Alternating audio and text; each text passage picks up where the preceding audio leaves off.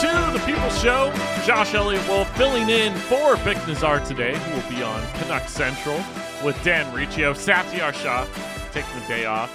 That is coming up at four. They'll have Yannick Hansen on. But for this show, we have got a packed show. It's Friday, so Brett Festerling, B F F Fridays on The People's Show. Also, we'll get into tomorrow's Canucks game against the Jets. Jacob Stoller of The Hockey News is going to join us. We'll get into the Winnipeg Jets, who were right with the Canucks for a while and now have been tapering off a little bit, but winners of back-to-back games as they head into Vancouver uh, on a bit of a rest as well, I believe. They've had uh, today and yesterday off. They had three days off earlier in the week as well, so the well-rested Winnipeg Jets will be taking on the Vancouver Canucks at Rogers Arena tomorrow. We will get into that. We've got Elon Chark here, Ben Basserin as well, and you can text in six fifty, six fifty, the Dunbar Lumber text line. Dunbar Lumber with three stores to serve you in Ladner on Bridge Street, Dunbar Lumber Express at Ladner Center, or Arbutus in Vancouver online at dunbar lumber dot com. And we are coming to you live from the Kintec studio. Kintec, Canada's favorite orthotics provider. Powered by thousands of five-star Google reviews, sore feet. What are you waiting for? Find your perfect fit at kintec dot net. So Canucks taking on the Jets. We'll get into that matchup as the show goes on. But uh, some news in the last hour and a bit. We know that Dakota Joshua missed the game last night with an upper body injury. Some speculation that it might be related to his hand after that fight against uh, Entwistle in Chicago. And Rick Tocchet saying today that Dakota Joshua is out week to week for the Vancouver Canucks. Um, something that early in the year you would have said, hey, that's that's a loss. I don't know if it's a big loss, but at this point of the year with, with how good that third line has been and specifically how good Dakota Joshua has been playing on the penalty kill, on that third line being a key piece of it, and also the physicality that he brings. It's uh, it's a big loss for the Canucks, and it's uh, something they're going to have to maneuver around for, I mean, who knows how long week to week is really. Could be eight weeks, could be four weeks. Week to week, who knows?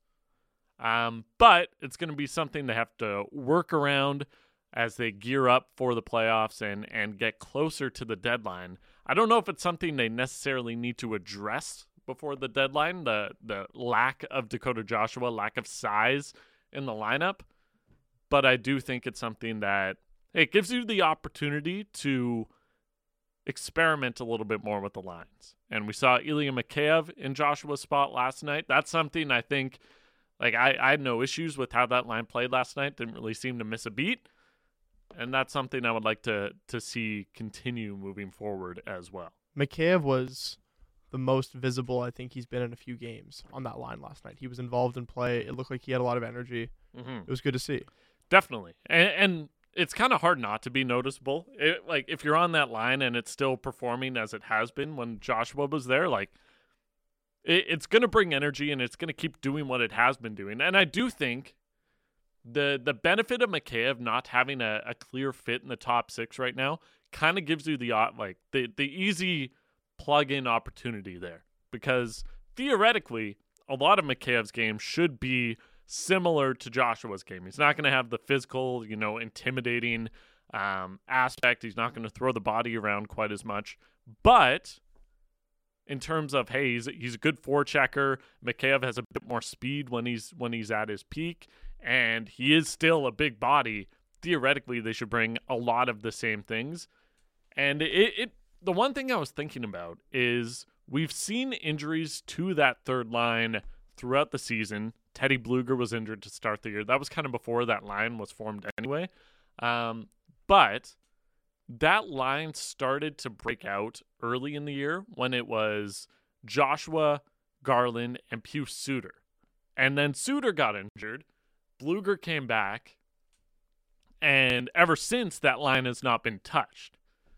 But I do wonder if, hey, if Mikheyev fits as well as Joshua did there, is there a world where even when Joshua comes back, Mikheyev still sticks on that line. And you know that you can put Joshua back if if they if they run into any issues. Maybe they're going through a, a cold streak of sorts. But I just wonder if, hey, they've been trying to find a spot for Mikheyev for, for a while here. And maybe this is the, the easy plug-in opportunity for Mikheyev to really find a spot in the lineup. And I'd be... I, I almost want it to work that way just because, A, you you find that spot for Mikheyev, but B, it also gives you the... I, I'm trying to find the word here. Gives you the option, I guess, for when you go into, into contract talks with Dakota Joshua to be like, hey, look, someone came in and filled your spot and did it equally as good as you did. And it kind of it, it helps you a little bit in negotiations. It gives you options moving forward. And it's just something that, I mean, having more options on that line can only be a good thing. And that that's something that I, I want Mikheyev to take this bull by the horns and, and really kind of make that role his own. And if they can continue having that, like the Canucks need that line to continue having a similar amount of success if they're going to play at this level moving forward, especially because that third line has been the driver for the team in the last few weeks. And if it's not going to be the driver, they're really going to need the top six to step up. And that's something we haven't really seen, especially consistently in, in the last month or so. Um, It is the People Show. Josh Elliott-Wolfe filling in for Vic Nazar today, who's going to be on Canucks Central. Keep your text coming in, six fifty, six fifty, Dunbar Lumber text line. If you can have Joshua play on the fourth line and continue at his level, that would be amazing for this team. That's from Keith. And that's kind of the other benefit of it as well is, hey, if Mikheyev works there and, and you want to keep him with Bluger and Garland when Joshua is healthy again, not only is that good because you found another option on that third line and, and you found a spot for Mikheyev, but also when Joshua comes back, you have a guy that can fit in on your fourth line. He can maybe fill in for P D G or fill in for Neil Zoman. Or as well, it gives you the option of breaking up because Rick Tocchet was so hesitant to break up and, and justifiably so. He was so hesitant to break up that third line because they had so much chemistry. But if Mikheyev can work there, it gives you the option of putting Joshua into the top six as well if there's still issues um, when Joshua gets healthy again. And and I'd be I'd be really interested to see how Joshua would fit with someone like uh, J T Miller and Brock Besser.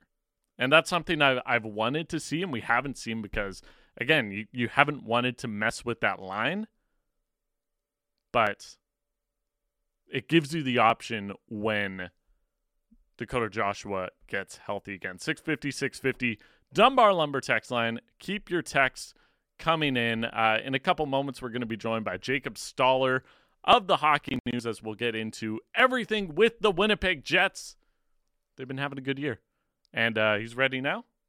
Jacob Stoller is ready now. Multimedia journalist for The Hockey News in Winnipeg. And he comes to us via the Dispatch Plumbing, Heating, and Air Conditioning Hotline. The first call, the only call. Thanks for taking the time, Jacob. How are you? Doing well. How are you? Doing really good. Looking forward to this matchup tomorrow. And and kind of the the storyline, there's there's a weird similarity between these teams in terms of how their paths have gone this season. You know, teams that weren't really expected to be near the top of the league standings, like maybe maybe playoff teams, but not where they are this year. Um And and now they find themselves near the top. What's what's been going right for the Winnipeg Jets this year? Yeah, for sure. I mean, it's multifaceted in a lot of ways, but you know there is similarities between Vancouver and Winnipeg, and it's reflected in the betting odds that you know Rick Tocchet and Rick Bowness are the two top uh, contenders for the Jack Adams Award, and I think it, that's where you have to start. Rick Bowness coming in this year, like they had a real fresh start. You know, Blake Wheeler was bought out Uh, in, in the offseason, and it was a big reset because Wheeler had been this team's leader for a long, long time. And, you know, I, I, you know, Wheeler gets a lot of flack for some of the things that happened here, but I think just the reality was they needed a change of the guard. And you name someone like Adam Lowry, captain, who, you know, has been around since the grassroots of this franchise, is sort of the middle between being an older guy, like he's a veteran technically, but is still kind of younger and connect with the younger generation, and there's bridging that gap. But I think it all really started with when Hellebuyck and Shifley signed those long-term deals, because I think heading into the year, the entire narrative around the Jets in particular was, all right, everyone here is one foot out the door, right? Or, or are they? Like, because last year, the way it ended, Rick Bowness ripped the team to shreds. Everyone else kind of came out was like, oh, we didn't really agree with Rick, like yada, yada, yada.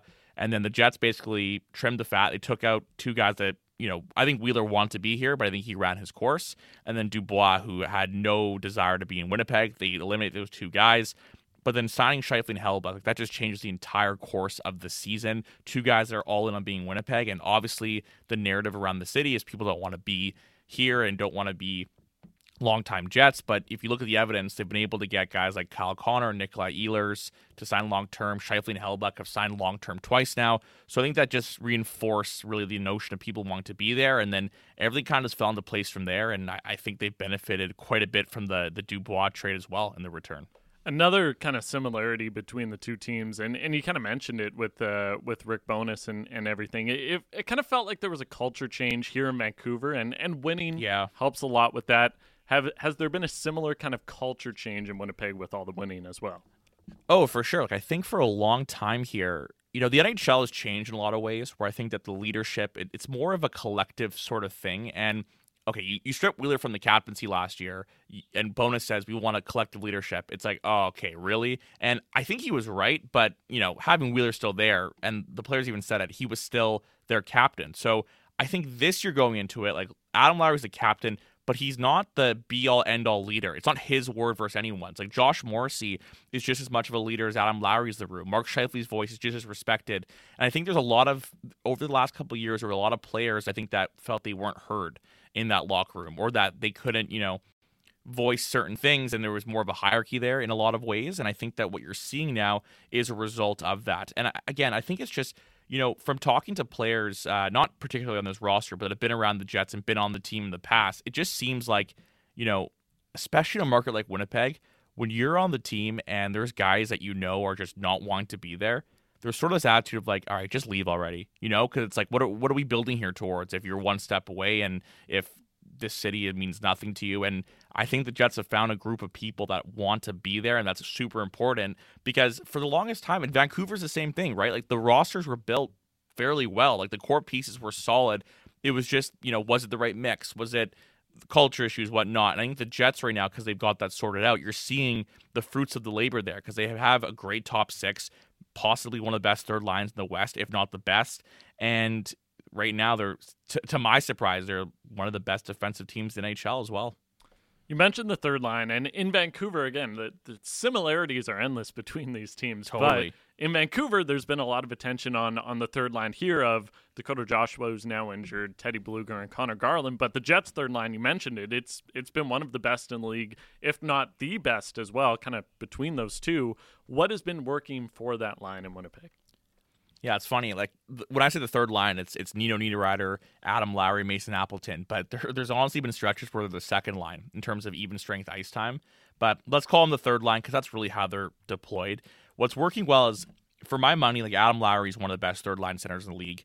I many people I've spoken to in the game would agree. I think it's like him. I think on an ideal contender, Boone Jenner too is in that fold. Um, of like really solid third line centers. Jordan Staal in his prime, you know, with Pittsburgh, same kind of thing. But with Lowry, he's always, like, he's always, in my opinion, been capable of producing more offensively. The problem was there wasn't the right fits beside him. He's always been with Mason Appleton, who's a fine checking forward. But when you add Nino Niederreiter in the mix, like, N- Nino is a, a shot volume machine who can forecheck, crash and bang on the boards, and play the cycle game that Lowry does, but he can fire pucks to the net. And that was the real catalyst, in my opinion, to that line changing. They completely control possession in a lot of ways. I think Bowness honestly tr- trusts that line more than any other line. And what you're seeing work so well is just, it's stylistic, but it's also just, it, it's kind of a cultivation of all of, you know, Appleton, Lowry, and Niederreiter being put in roles where they can thrive. And the chemistry is just, it's off the charts. Like, they seem to know where each other are at every turn. And I think that you're seeing you're seeing the makings of a line that you need to be successful in the playoffs. You know, if you look at a team like New Jersey, and they're kind of struggling this year. One of their big holes is they don't have a line like this. They don't have a shutdown line that they can throw over the boards to shut down other teams' top talent or even neutralize offensive lines, and that kind of is hurting them this year. You can have all the running gun skill in the world, but for anyone that watches playoff hockey, you need a line like this, and it's been a huge win for the Jets to have these three going off. It is the People Show. Josh Elliott-Wolfe joined by Jacob Stoller of The Hockey News in Winnipeg talking about the Jets. Elsewhere on the roster, um, has there been, I, I've kind of seen it online, has there been frustration with the the lack of minutes that Nikolai Ehlers has been has been playing so far?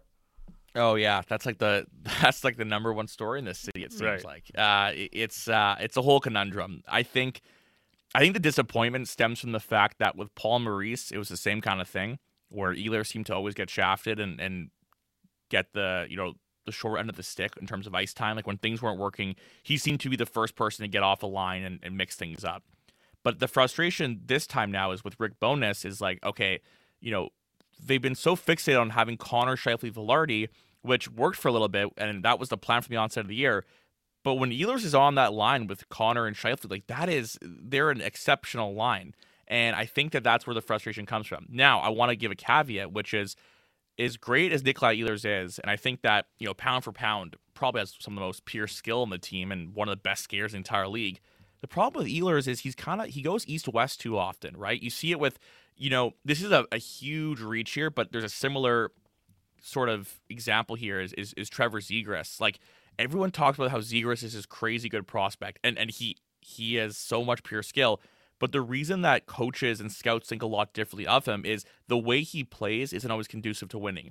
I don't think Ehlers is right there in the same vein, but I think that there are some things that track in the sense that sometimes he'll make these plays where you're like, what are you doing, man? Like, why are you going east-west? Why aren't you burning guys north-south? He sometimes puts himself in spots where he's getting absolutely decked, and I think that, as we all know, coaches are very risk-averse. I think that's what you're seeing with Ehlers.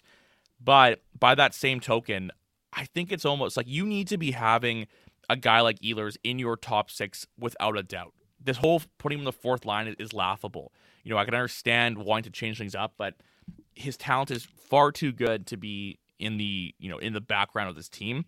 I think there's also a problem of of pairing him with Shifley and Connor, where Shifley and Connor, you know, Shifley's had improved defensive play this year, but Connor is not a good defensive player. Ehlers uh, necessarily isn't one as well, and I think that that trio can get in trouble because of that. But all in all, like, I think Ehlers needs to be playing with guys like Shifley and Connor that are top-tier talents. When he's with Monahan and Perfetti, the problem is, and Perfetti's like an unbelievable passer and thinker, Monahan too as well, just a little bit older. But those two guys aren't very fast, and Ehlers needs guys that can kind of skate with him and generate off the rush. So it's this weird kind of depth, you know, depth chart configuration that we're seeing, but I think the root of it is that coaches are risk-averse, and Ehlers sometimes can make you cringe, but you know, as I said before, I think he needs to be in that top six, no negotiation. I guess I, I could kind of see both sides of it as well, because, I mean, yeah. like the Jets you look at, and they're, they're not scoring a lot of goals, obviously. They're winning a lot of close games, so it's it's hard to put yourself in a in a position if you're Rick Bowness where you're you're trusting a guy who maybe you, you don't have the ultimate faith in, but also at the same time, like, are you going to score more goals if you don't right. put Ehlers in a position to to create offensively? Well, and that's the thing. It's like, you know, you look at what coaches, how they want their lines to be, and in a perfect world, you got Connor, Shifley as a duo, and then you want that third guy to kind of complement them and do something that they don't. For a while, they had Iafallo there, Alex Iafallo. And then, you know, they gave Velarde, on the surface, he's actually perfect for that role because he's really good on the wall. He's good down low, and you kind of need that to complement those two guys. So I do understand it um, in a lot of ways, but I don't know. I just always thought, like, why not put Shifley and Ehlers together and put slide Connor down a little bit? But they, for a long, long time, have been really set on having Shifley and Connor together. I think that's also those two players really want to play together. So, you know, as a coach, you're managing those personalities as well. But it's tough because, you know, Ehlers isn't going to be that guy where he's going to be in the corners, and, and you don't want him to be. He, he, like, that's not his role. So it's tough because, you know, it's not even his fault where the problem with Ehlers is the second-tier guys, Monahan and Perfetti, they can't really keep up to him. So, and unless Ehlers kind of shapes up those little things like going east-west and some of those little blunders you see, you know, he's probably going to be getting the short end of the stick, and I, I, this won't be the last time we see him on the fourth line for little stints, for better or worse, I would say. Sticking with the the similarities between the Canucks and the Jets, both teams have already made kind of their, their big splash ahead of the deadline. We assume Canucks bringing in Lindholm, but uh, the Jets bringing in Sean Monahan from Montreal. How has he fit in so far, so far in Winnipeg?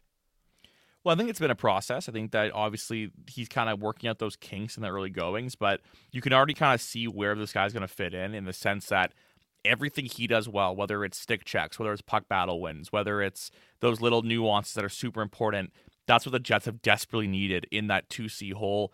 Nothing against Vladimir Mestikov. Like, he filled in pretty admirably, I think, when uh, when they need him to. But Monahan has that size. He's got experience on the bumper, which the Jets need a lot of help on the power play. So it, it's working well. But I also, you know, I don't think the Jets are done. I think that they're looking for a defenseman as well, to be honest with you. Yeah, I was going to ask. So, it, it main target ahead of the deadline, do you think it's a, a defenseman for the Jets? Oh, yeah. Absolutely. I, I think that, and, I, and I've heard this quite a bit from people, that the Jets, like, you know, when they had their pro scouting meetings, as much as Monahan was the guy they were targeting, there was also quite a lot of chatter about, you know, getting a defenseman, because the Jets are playing really well as a defensive unit right now, a five-man unit. I think that when everyone sees, like, good defensive stats, they're like, oh, the D-core must be amazing, it must be great. And I'm not saying it's not, but that's also a matter of all five on the ice. Like, the forwards are doing great too. The defense is one injury away from really being in some serious trouble. And, you know, Morrissey, a absolutely number one defenseman, one of the best in the league. E S P N ranked him number nine uh, in the entire league for their uh, like their poll, I don't, like the executive poll, whatever it was. Mm-hmm. But I think that what you're seeing now is the Jets really need, you know, ideally you have another top pairing guy, but we're not going to, you can't get that at the deadline. We're not going to even talk about that. But another top four piece would be really useful for them. They have this prospect named Ville Heinola that everyone's high on, um, but he, and he made the team out of, or he would have, but he like hurt his ankle really bad in the last preseason game. So they haven't been able to see him as much. They're not going to kind of make that their deadline addition. There's too much risk there. But I, I think that a defenseman is so desperately what they need. You know, they've already traded their first, so I think that they don't have the upper hand in the Chris Tanev, you know, sweepstakes. Mm-hmm. Um, but I think that, you know, they still have a second, a high second, which was Montreal's. They got the Dubois trade with L A, and they have some other capital. But I, I think that they need another defenseman. I think they're going to go out and get one, because, you know, Logan Stanley, who's been filling in for Brendan Dillon, that's not someone they want to be a regular in the playoffs. And and I think that if they could find someone with term, ideally, that's probably where they would like to look. I think every team would prefer that this time of year. The Leafs as well, I know, are, are a team that wants someone with term, but you can't always get that. And I think that it all starts back to the Shifley Hellebuyck contract extension. They made a promise to these guys that they were going to give every chance to win. And I think that when Kevin Cheveldayoff, the G M, looks at this roster, he's for sure thinking, we need some more insurance on Dean. I think he's going to act on that for sure. So ahead of the matchup tomorrow, Jets coming off uh, a couple wins in a row, but before that, it was five losses in a row. What has yeah. been their what has been their issue lately? Well, the problem right now, I, I don't know if this is a sole problem, but it's a pretty big one. Is the power play. Like, they're oh for twenty in their last uh, power play attempts, and it's the problem is it's just a game of pass out there. It's so passive. Like, they have. They have great personnel, but it's just like a game of hot potato where they're passing around.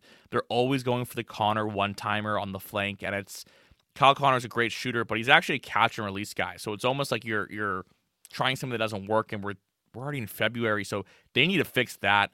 Um, there's no doubt about that. But I think also, too, like, what's happening now is they're kind of a bit snake-bitten at five-on-five where, you know, they're not fantastic, but they've been pretty good throughout the year in terms of, of scoring and, and being able to edge out games, but they can't be relying solely on Connor Hellebuyck to bail them out. I think that's what's happening right now. But, you know, if that power play was, was more effective, like if that power play was, was sort of just even at fifty, like twenty percent better, I think that they'd be able to edge themselves out of a lot of those games they lost in a row. So that's where, for me, it starts a lot of the issues, because otherwise they're going to just be in this roundabout of, of in these two one games are losing because they can't score them at advantage. Like, they, they should honestly decline penalties at this rate. It's so bad. Hey, Jacob, uh, really appreciate you taking the time, and uh, enjoy the game tomorrow.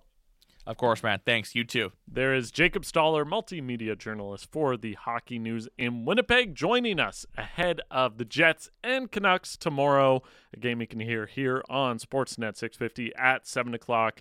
Another big test for the Canucks as they take on a very defensively sound Winnipeg Jets team, and a potential Vezina finalist matchup, probably uh, potential or probably a Vezina finalist matchup between Hellebuyck and Demko if both guys get the start. On the other side, it is Friday, so we're going to talk to Brett Festerling about everything going on with the Canucks. It is the People Show. Josh Elliott-Wolfe filling in for Vic Nazar on Sportsnet six fifty.